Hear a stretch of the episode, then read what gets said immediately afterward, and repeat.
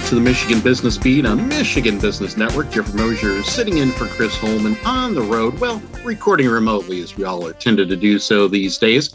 This time around, reaching out to Ryan Fewins-Bliss, Executive Director of M C A N, the Michigan College Access Network, based out of Lansing, but serving statewide. Ryan, welcome back to the Michigan Business Beat. So glad to be here. Tremendous. Let's remind Michigan business community about what M C A N is.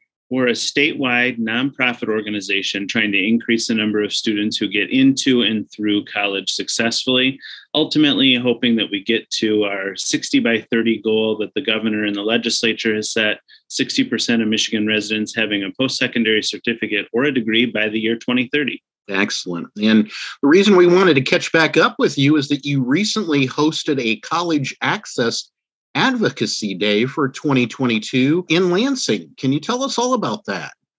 Yeah, we had about one hundred people from all across the state come to Lansing to talk to their House members and Senate members about this topic, why college access, why college success, why post-secondary attainment matters in local communities in these legislators' districts, and why they should invest in it in the coming budget for fiscal year twenty-three.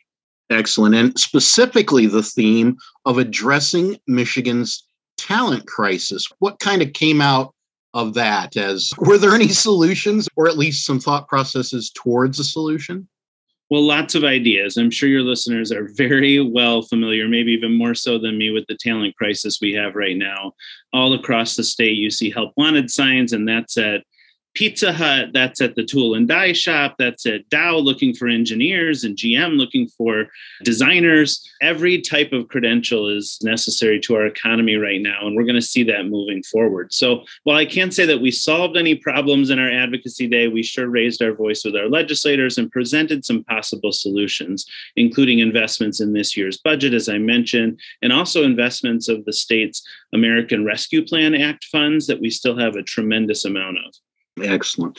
Well, I understand that participants got to hear from Finn McLaren, a student impacted by the pandemic. Can you speak to that aspect of the day? Yeah, Finn is an all-American student from Benzie County, Michigan, Eagle Scout, a high-ranking graduate in his uh, high school class, absolutely brilliant and bound for college. Left after his high school graduation, went up to Michigan Tech, which was his dream, one of our best schools in the state. And then the pandemic hit, and it was virtual learning and disconnected from sort of the wraparound services that we know students need in order to be successful, and really struggled and ended up stopping out and heading back home to work very honorably with his father's business, but ultimately not where his dream was and still where his dream is. And so he shared that story, which really, I think, touched a nerve with the people who were participating and going to meet with their legislators, really put a student's voice on it, put a real story to what we're seeing in the data across the state. He did a phenomenal job.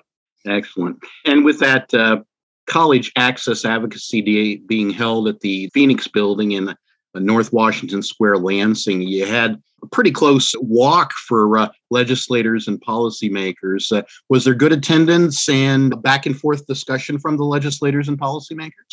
Yeah, we really appreciated the legislators making themselves available to their constituents to talk about these issues. I think we met with sixty-five or seventy different legislators or their staff, so really hit a good population across the state. They were incredibly attentive, asked great questions, and hopefully they'll take the recommendations for the budget and for the American Rescue Plan Act funds, and really for legislation overall, and move that forward so that we can continue to funnel more students into post-secondary education so we can fill these jobs that your listeners are trying to fill. Indeed. And I believe that the most of the Michigan business community has a surface level understanding, but I'd love you to dig deeper into post-secondary access and attainment issues that are really relevant at this point. Well, unfortunately, the same issues that have been relevant for decades are relevant now, but they're sort of on steroids due to the pandemic. We have fifty-two thousand fewer students in college right now than we had at the beginning of the pandemic. This is at a time where, to hit that sixty by thirty goal, we were needing to produce forty thousand additional certificates and degrees per year to get to twenty thirty. So we're going in the wrong direction while we were supposed to be increasing those numbers. That's a big challenge. challenge. Affordability is a challenge for families. This virtual learning, this health safety issue, obviously, like it is important to employers and employees, it's certainly important to students and to our colleges. And then having students be academically and socially ready for college, again, always been an issue, but certainly even more so post-pandemic, or sort of at the tail end, I hope, of the pandemic. When students went virtual, the way that they worked and learned changed. We've heard from lots of school counselors that there's sort of a pandemic malaise in students, that their ability to sort of get motivated and turn assignments in and do things like complete the free application for federal student aid, the FAFSA, complete college applications and scholarship applications. All of those have taken a real hit as the mental health challenges and just the general motivation of students. And I would argue the population as a whole has changed. So that's really hitting us hard when we look at the college going numbers. If someone out there were interested in learning more about the Michigan College Access Network, how might they do so? We'd love to have them go to the website, w w w dot m i college access dot org, or give us a call, five one seven, three one six, one seven one three. Well, Ryan, thank you so much for spending some time with the Michigan Business Beat today. Always happy.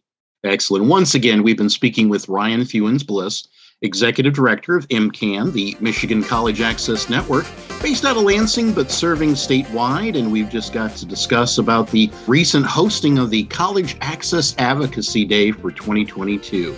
We'll be back with more on the Michigan Business Beat on Michigan Business Network.